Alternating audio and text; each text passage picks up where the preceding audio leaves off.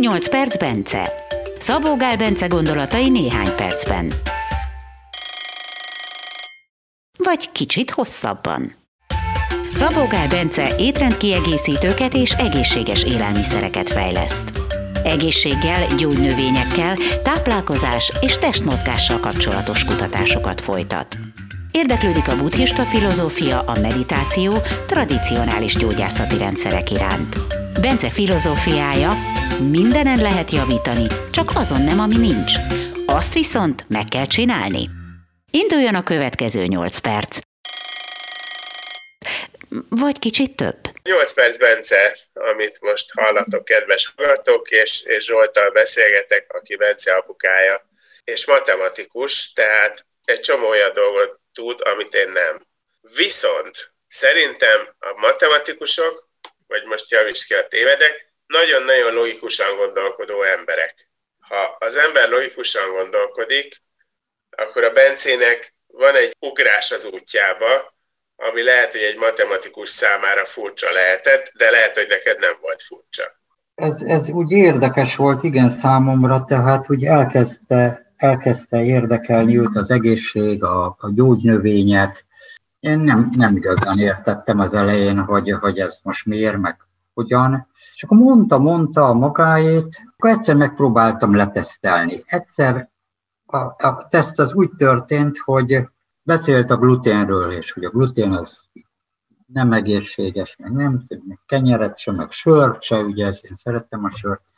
Tehát jó, hát most nem ezzel vitatkoztam, hanem én nem értek ehhez, ezt nagyon nem értek ezekhez a dolgokhoz. De mondtam, Bence, hát, hát hogy néz ki egy, egy, egy, egy glutén? Rajzolt már le a molekula képletét, vagy nem tudom, hogy néz ki ez a molekula?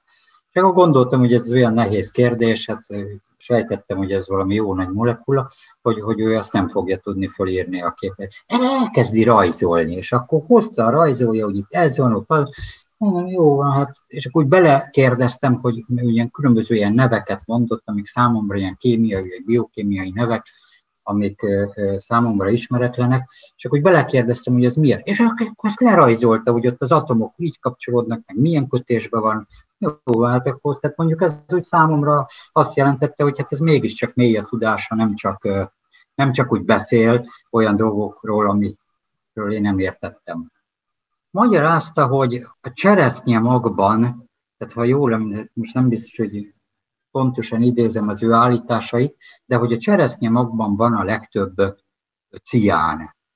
És hogy ezért a cseresznye magot nem szabad föltörni, meg nem szabad megenni, mert akkor, akkor így meg úgy, de hogy mondja, hogy ez hülyeség. És hogy nem tudom én, 10 vagy valahány, tehát egy viszonylag kis számú cseresznye magban egy halálos mennyiségű ciánadag van a analitika szerint, vagy a tudomány állása szerint, vagy amit neki tanítottak, vagy a, amit ezt olvasni lehet. Hát igen, ilyenekről úgy hallottam én is, de, de hát nekem ez nem a témám, nem ez a fókusz, és azt mondja, hogy ez hülyeség. És akkor, hogy hát ő most megeszik 50 darab cseresznye magot, a halálos adag többszörösen. Hát, jó, elővettem a, a, a, a telefonkönyvet, hogy hát mégis hogy gyorsan föl tudjam hívni az orvos, hogyha valami baj van, és hát tényleg benyomt előttem az 50 cseresznyemagot, és semmi baja nem lett. Tehát nem, hogy akkor azonnal, hanem másnap, de tehát még egy hasmenéssel, nem tudom. Nem, úgy látszik, tud válogatni az információ közül, mert ugye lehet ilyet olvasni, lehet az ellenkezőjét olvasni. Tehát az ember az internetre támaszkodik, és nem tudja jól megítélni, hogy mi az információ, hogyan kell megítélni az információt, hogy az igaz-e vagy sem, akkor mindent elolvashat. Az ellenkezőjét közben, bármilyen árnyalatot. De úgy látszik neki, neki ez, ez valahogy, valahogy van érzéke, vagy tudása erre. Elindult tíz éve ez a cég, ráadásul egy egy, szerintem egy kimondottan rossz időszakban, egy válságos időszakban, Igen. amikor egy világválság vége felé jártunk, de még benne. Igen, hát Ö, benne. Akkor te teljesen mögötte tudtál lenni ebben a dologban? Igen, tehát én igyekeztem segíteni, tehát az eleinte persze hát próbálja meg, tehát az volt a vélemény, próbálja meg, mi támogatjuk, a saját kárán tanul az ember, gondoltam én, tehát hogy csinálja, de Jött, be, bejött. Tehát az elején is úgy tűnt, hogy vannak rá érdeklődők. Én próbáltam neki magyarázni, mert ugye én egy bankban dolgoztam, akkor pénzügyi elemzéseket, meg ilyen gazdasági elemzéseket, és akkor magyaráztam, hogy hogyan kell árazni, mire kell vigyázni, tehát próbáltam ilyeneket mondani, és azért tulajdonképpen ott is a lényegre azt hiszem, hogy, hogy fogékony volt és megértette, ilyen szempontból is tudtam neki segíteni, de hát jó, hát otthon kisasztalon csomagoltunk, meg nem tudom én, fuvarozgattam őt ide-oda, bár alig-alig mozdult ki akkor is otthonról, hanem mindent az internetről, telefonnal intézett el, tehát meglepő, hogy lehet így csinálni, de hát ez a modern világ, és jó, hogy ez. Akkor az alapmunkálatokból is kivetted a részed.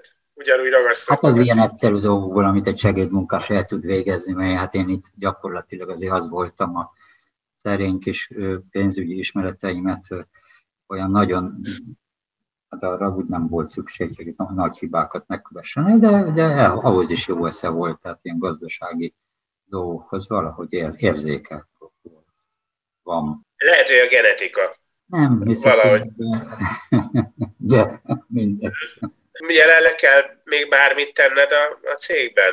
Vagy most már egy kicsit... Hát, hát igen, igen, tehát azért, azért most ö, különféle dolgokat csinálok, ö, Legutóbb például egy termelésütemezési programot csináltam, mert hát most már olyan sok az igény, tehát nekünk az a gondunk, hogy, hogy, hogy az igényeket ki tudjuk elégíteni, tehát kellő mennyiséget tudjunk gyártani. Van valamennyi gépünk, emberek, akik gyártanak, hát ez bizony már tervezni kell az ütemezést.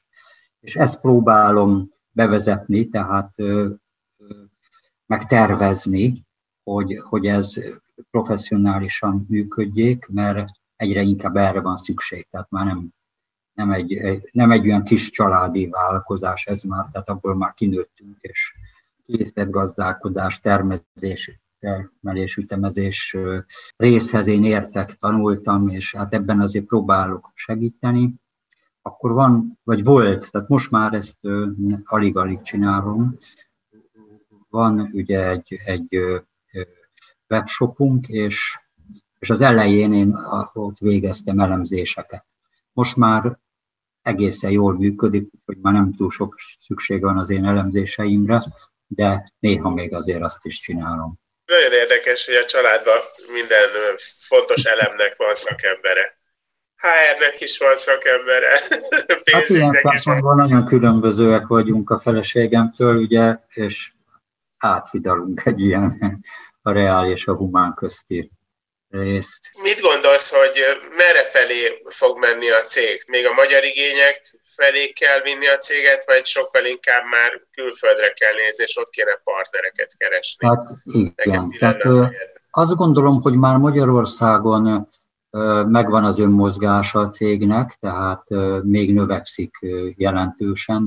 Ami a magyar piacot illeti, ott, ott a helyén van a cég, és, és még ha fog is fejlődni, inkább arra kéne koncentrálni, hogy, hogy nemzetközi viszonylatban tudjunk jelentősebb bevételre szerteni. Egyébként ezzel évek óta foglalkozunk, de hát azért semmi sem megy gyorsan. De hát ehhez majd sok sikert fogok én kívánni. És köszönöm szépen.